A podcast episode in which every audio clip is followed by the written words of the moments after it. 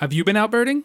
Outbirding with Field Guides is the new birding video series you've been hearing about. The latest episodes from Lima, Peru, Arizona, Brazil, Cape May, and the Prairie Potholes include adventure, conversations with fascinating bird people, and field pointers. Remember, even when you're at home, you can always go outbirding with Field Guides. Join the fun at outbirding.com slash ABA.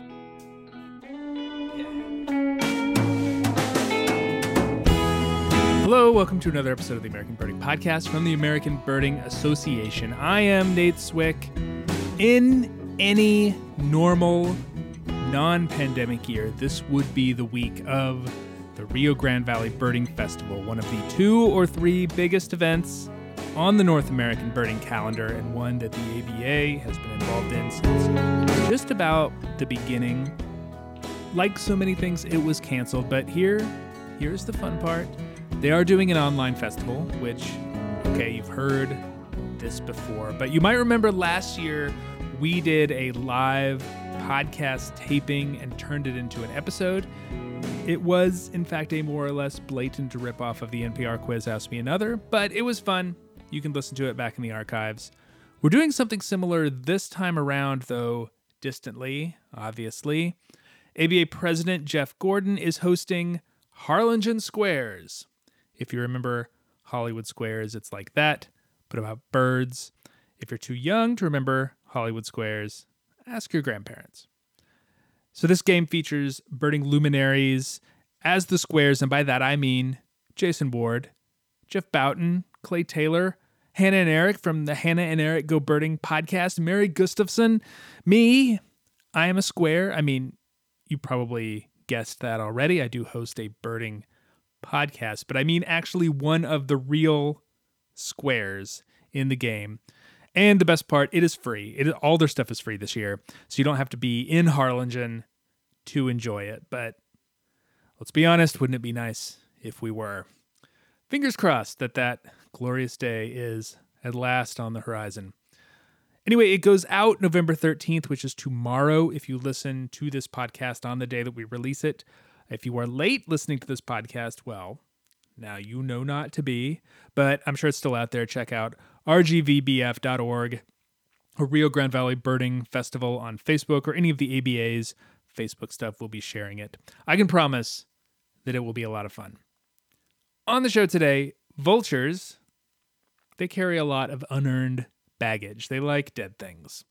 They have a discomforting appearance. They are extremely common and perhaps that ubiquity might breed a little bit of ambivalence, but vultures are fantastic and important and way smarter than you give them credit for. That is the message that author and bird rehabilitator Katie Fallon is making in her book, Vulture The Private Life of an Unloved Bird, recently reissued by Brandeis University Press. She joins me to talk about vultures after this week's Rare Birds.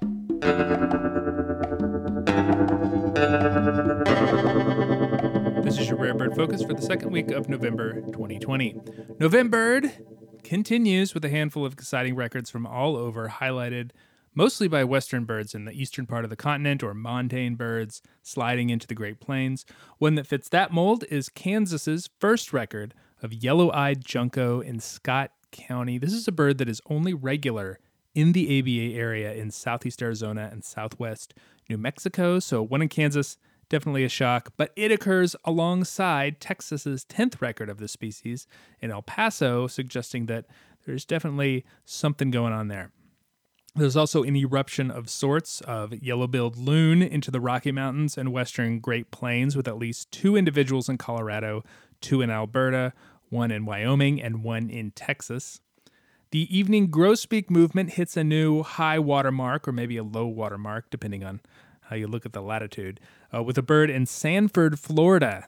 It's in Seminole County, just north of Orlando. This is the all time southernmost record for Florida, though not for the species itself, which can be found year round in the highlands of northwest Mexico. In any case, this is Florida's third record of evening grosbeak for this fall slash winter, which is something else.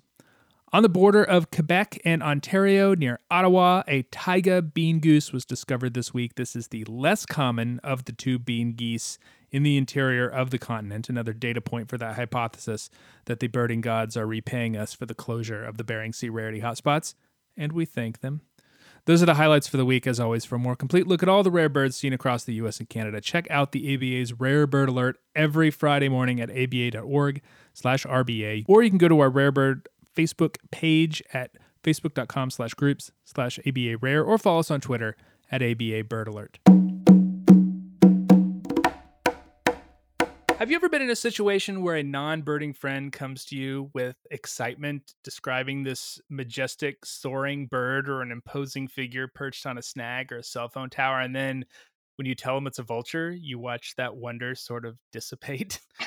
Why do vultures, arguably the most ubiquitous birds in North America, have such a mixed reputation? That is the question asked by writer and bird rehabilitator Katie Fallon in her book Vulture The Private Life of an Unloved Bird, recently reissued by Brandeis University Press. She is with me now. Katie, welcome. Great to talk to you again. Great. Thank you very much for having me here, Nate. I'm excited to talk about uh, one of my favorite subjects. Absolutely. So, like, as a bird rehabilitator and educator, you probably work with a lot of different bird species. What makes vultures so special? Oh, everything about them. um, yes, I work with um, a lot of different bird species in rehab.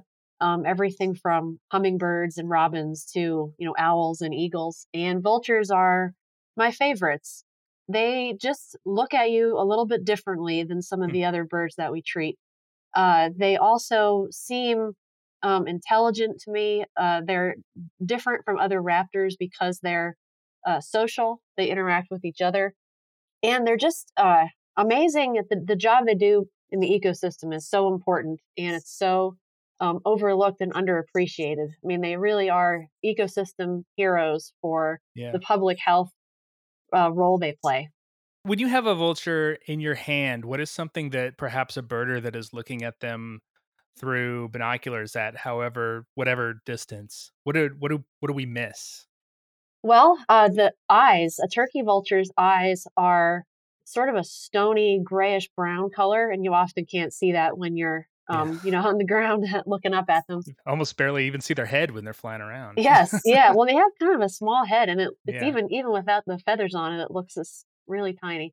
Um, but their eyes are really interesting, and they they sort of uh, they're not right on the front like an owl. They're more sort of on the sides.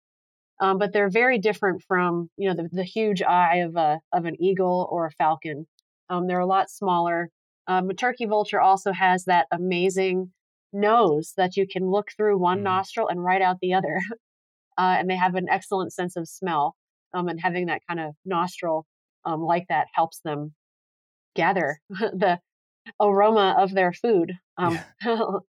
uh, also, up close, um, turkey vultures have sort of chicken feet, which is something that you can't really see their feet when they're flying, um, or you can see them a little bit, but uh, their feet are very much like a big chicken foot. It's a it's a flat foot.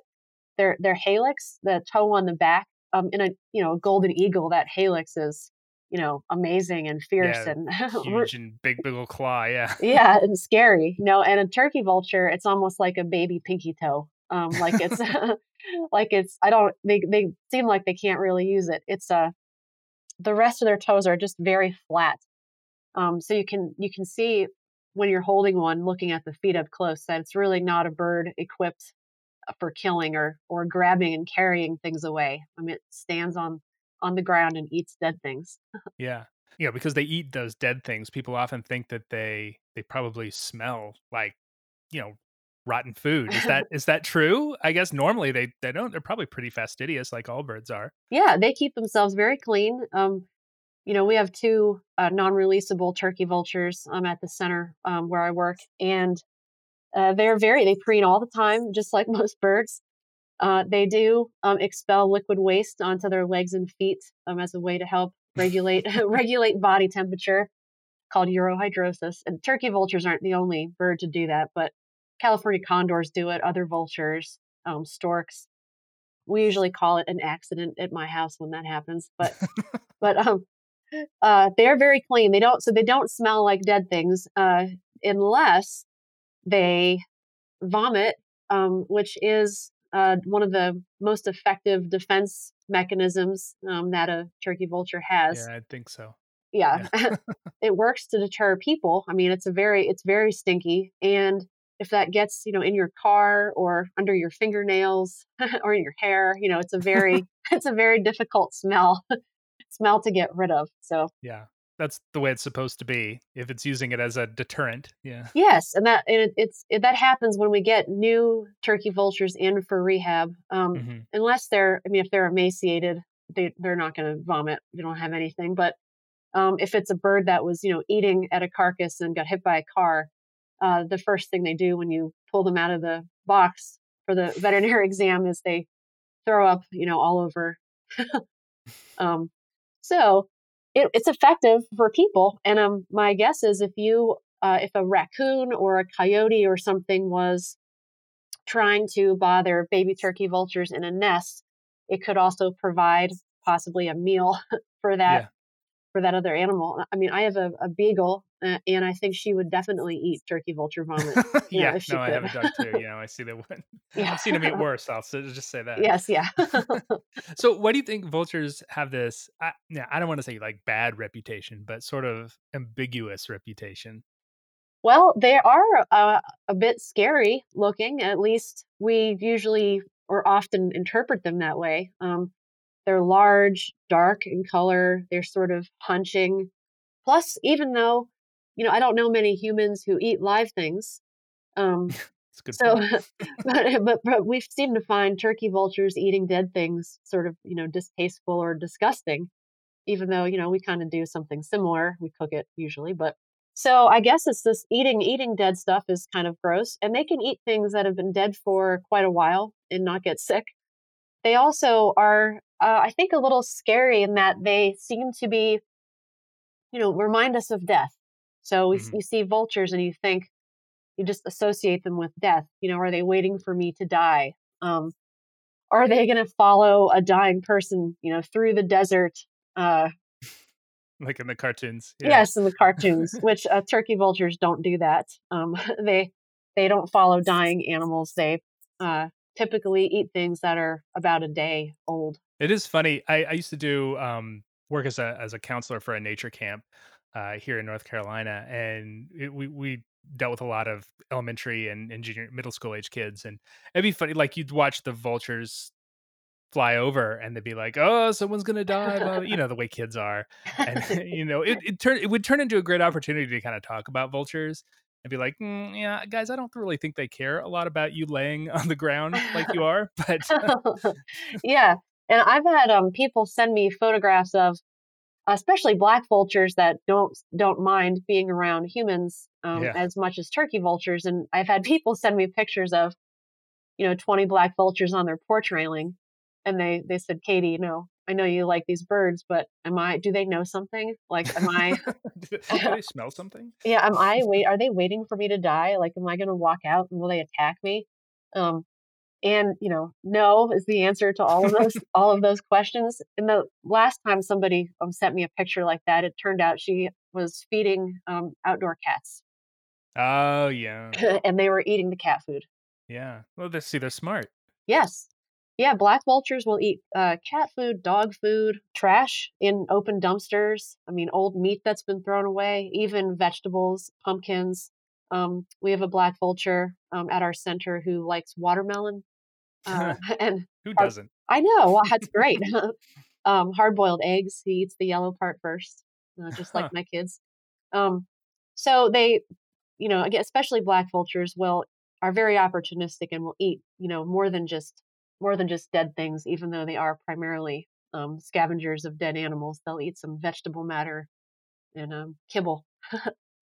Do you find any difference in sort of the I know individual birds have different personalities, but do you sure. find sort of general this difference between black vultures and turkey vultures just in the way that they uh, take to captivity or interact with people?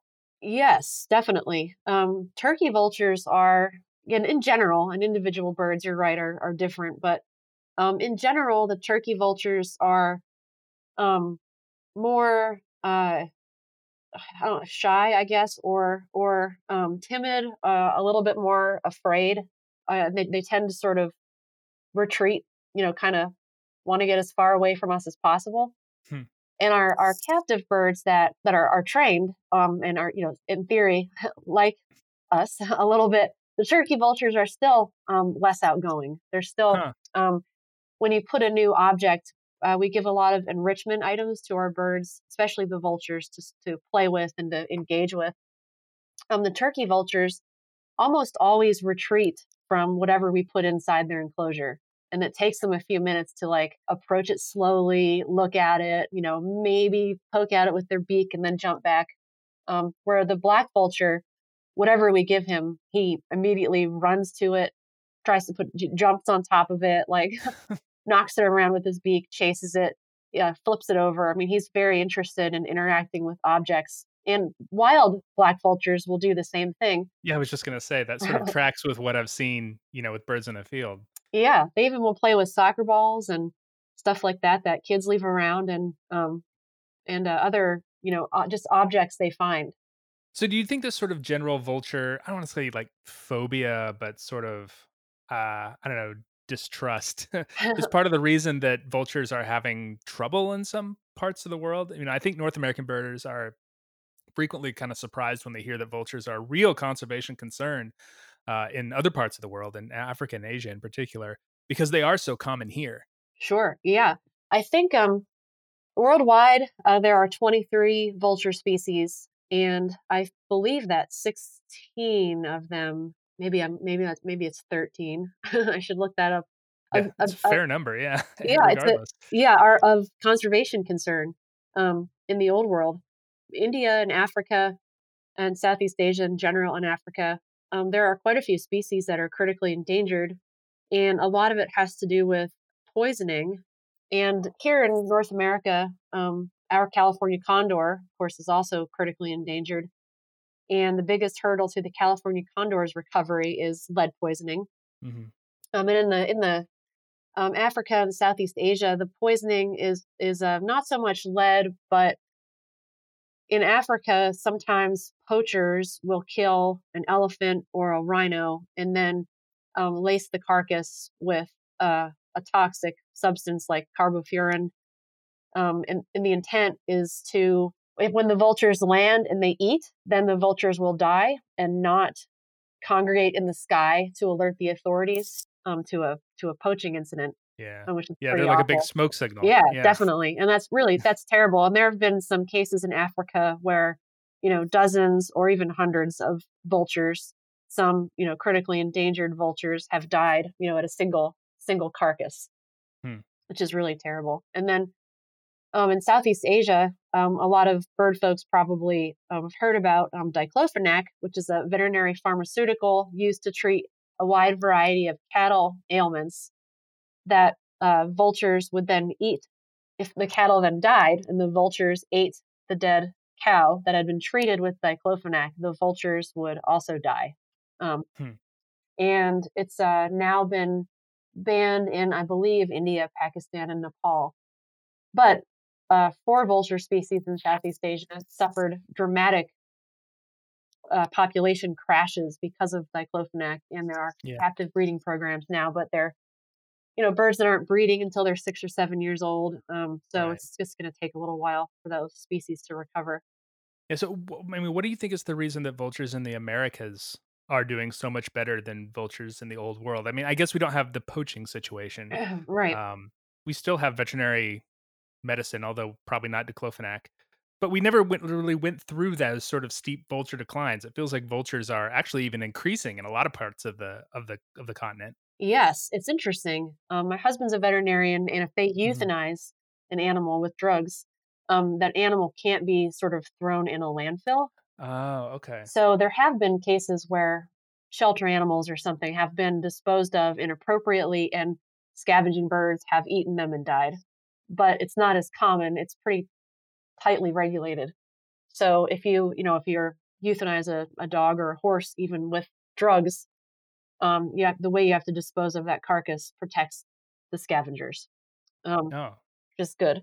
something else that's different between, say, Africa and um, North and South America. So we lost a lot of our megafauna um, at the end of the last ice age.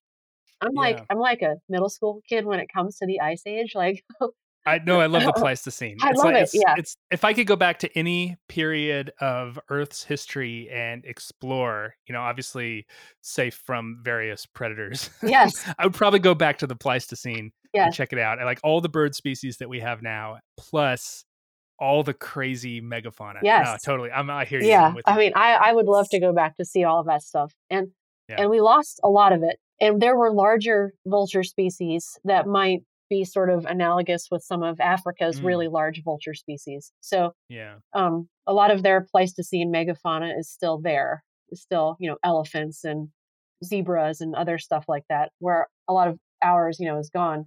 Um, so we had really big vultures that would be you know bigger than the California condor, and they are ex- extinct. And the California condor you know almost went that went that way That's too. true. That's a good point. Yeah. So uh, the turkey vultures and black vultures are a lot more general than, you know, if you have a really, you know, a, a vulture with a 15 foot wingspan or something like that, it's going to need to eat something really big. but if you're yeah. turkey vulture and black vulture, I mean, even a white tailed deer is kind of big for you. Uh, yeah. And they often have to wait to get into those carcasses. Um, where in Africa, if, if something like a, a zebra dies, um, it's got a really thick hide, but they've got these big vultures that can come in and open it up. And then yeah. the smaller vultures will kind of stand around and wait, you know, until the until the big the big bird comes in and opens the carcass. So yeah. Hmm. Our eastern yeah, our, our, eastern birds have to sort of wait often for um, or find a way in to something like a white-tailed deer, but uh, they can eat a lot of small animals. I mean, there's a lot of small animals um, dying everywhere that turkey vultures and black vultures can eat. So there's lots of food. There's no shortage of food. We've also built these wonderful interstate highways that that that like serve up, you know, small animal abattoir. yes, and not not only do they serve up food, they also are warm. So yeah. They uh, warm air, you know, rises off these big roads, and that provides an easy place for vultures to fly. Um, they don't like to expend a lot of energy flying, so as heat rises off the roads, um, the vultures can fly right along it and also eat. So it's kind of a we've made it a, a we've made the habitat really nice for turkey and black vultures. Um, and they, the, both of these species have been showing up further and further north, um, like on Christmas bird counts, uh, than they have in the past. Um, in part because probably we're, we're making it really nice for, for, turkey and black vultures. And as the climate gets warmer, um, that also allows the birds to stay further north. Um, both species probably originated in the tropics and then sort of spread from there. Mm-hmm. So they're getting out of the cold is still pretty important for both um, both species. But again, we've got these awesome roads. The, the uh, planet's getting warmer, and we've got bigger urban heat islands than we used to have. So yeah, uh, vultures can go hang out on rooftops and stay warm, and even in the winter. Yeah, it's interesting too. Like they take to uh, human structures to nest in really quickly too. And you know, I think about all the common birds that I see around. Uh, I frequently find bird nests, cardinal nests, robin nests, things like that. But I don't think I've ever found a vulture nest. Well, yeah, it's it's it's interesting. So they nest. They don't build a nest. They just nest in uh, caves, cli- on cliffs, mm-hmm. um, really big hollow trees, deer hunting tree stands. They'll nest on. yeah. um, they've documented them nesting in cars and junkyards, uh, haylofts, um, abandoned houses, um, it's black vultures will sometimes even just nest like right on the ground uh, near under a brush pile. Huh. So and the the babies are um, in the nest uh, alone for once the parents aren't um, incubating anymore. The babies are alone for long periods of time, and they're very quiet. They have a different kind of um, syrinx, so they don't really make any noise. They just sort of hiss. Mm-hmm. So you can be walking right past, you know, a rocky outcrop somewhere that has a vulture nest and not even know it. Uh, huh. It can be they they're surprisingly uh, secretive for being such big birds. Yeah, right. That create a lot of I mean, they go to the bathroom a lot. I mean, you can, yeah, right. you know, you can sometimes see whitewash, um, you know, on cliffs and stuff where there might be a, a vulture nest, but they're very secretive. Um, the vulture nests that I've um, been in, I would not have known they were there unless I was looking. You know, unless if I was just hiking, I wouldn't have noticed the vulture nest. Huh, that's interesting. So as we're talking, the the remnants of Hurricane Zeta are passing through my area, and you can't hear it, but and and the people listening can't hear it, but the wind is like absolutely howling outside oh. my window. I kind of hope I don't lose power. But I just stepped out to look out the window, and we have these like sixty foot tall trees, kind of about a block away, and they're like waving back and forth really viciously. And the only bird, seriously, the only bird that I see out there is a turkey vulture and its wings are kind of half cocked and it's heading into this really strong wind and kind of swinging back and forth. And I don't know if it can like look for food right now, so I always wonder if uh, they're having fun in those situations because what they're doing it looks like fun. It does. And yeah. I guess my question is, um, do you think they do? Oh gosh, I don't know. I mean that that that um you know question of uh, you know, are the birds enjoying it? You know, they cert. I would certainly, uh, if I could yeah, fly right. like that. I think it would be really fun. Um, you know, it's tough when you hang out with animals a lot. Um, I always struggle with anthropomorphism, and mm-hmm. you know, am I projecting too much onto these animals? But then I, I often think, well, you know, we totally allow anthropomorphism with like our dogs and you know our horses and stuff like that we don't tend to you know frown upon it with wildlife but i don't know i mean they're flying i think it looks like fun and i can tell you um, our captive black vulture when he plays with the toys that we give him i there's no i don't know how else to describe it or explain it other than he's playing we have these plastic um, like ball pit balls that would be like in a you know ball pit at a kid place um, mm-hmm. and he he likes the purple ones and the orange ones and he'll like play fetch with them. Like you throw them to him and he will bat them around with his beak and chase them around. And I don't know what I mean, there's nothing in nature that would look like a purple ball pit ball. Um, and he doesn't eat it, he doesn't destroy it, he hits it with his beak and runs around with it. So I'm not sure I can't explain the behavior other than um, it's fun. yeah. Katie Fallon is the author of Vulture, The Private Life of an Unloved Bird, recently reissued by Brandeis University Press. It is available wherever you can find books on Books, on the big famous book uh, depository that doesn't need any advertising from me. But uh, you can find it. Please check it out. It's a, it's a really fun read. Uh, Katie, thanks you so much for your time. Uh, it's great to talk to you. Yes, thank you very much, Nate, and stay safe down there. Yeah, thanks. we'll do the best we can.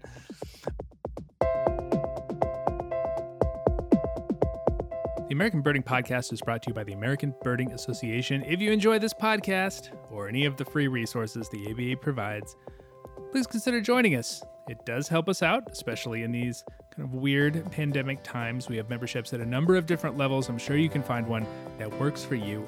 Please get more information at aba.org slash join. I want to make a special shout out to Brian Bullard of Santa Cruz, California, Gerard Dwayne of Drummoyne, New South Wales, I think that's in Australia, and Simon Slick of Portland, Oregon. All of them recently joined the ABA and noted the podcast as a reason. Thank you so much for that.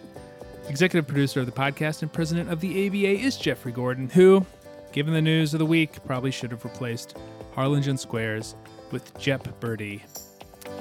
R.I.P. Mr. Trebek. Technical production is by John Loghry, who worked long into the night mocking up an elaborate spinning disc for Teal of Fortune, but gave up after it became clear that there was no way to work in I want to buy a waterfowl. And if you can't do that, why even bother? Additional help comes from Greg Neise and David Hartley, who advocated for the newly fed game, which would have just been a webcam aimed at a feeding station covered in pine siskins. You can find us online at aba.org, on Facebook at facebook.com slash birders, on Instagram at American Birding Association, and on Twitter at ABA. Okay, last year Ask Me Another. This year Harlingen Squares. Next year, Press Your Duck. Come on, no woodies, no woodies, no woodies, no woodies, no woodies. Stop! Questions, comments, corrections can come to podcast at aba.org. I'm Nate Swick. Thanks for listening. Stay healthy. See you next week.